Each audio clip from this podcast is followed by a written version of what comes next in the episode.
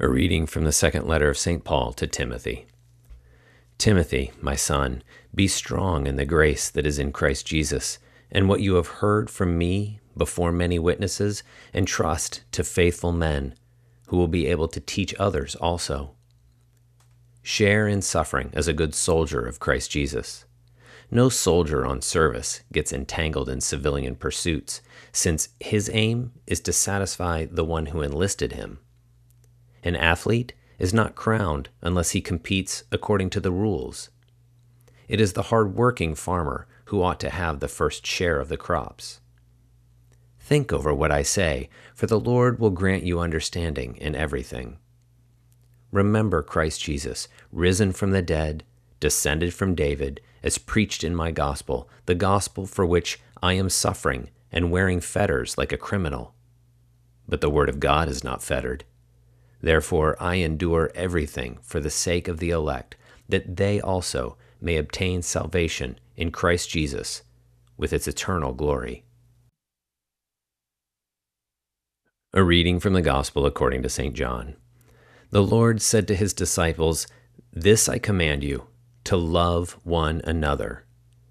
If the world hates you, know that it has hated me before it hated you. If you were of the world, the world would love its own. But because you are not of the world, but I chose you out of the world, therefore the world hates you.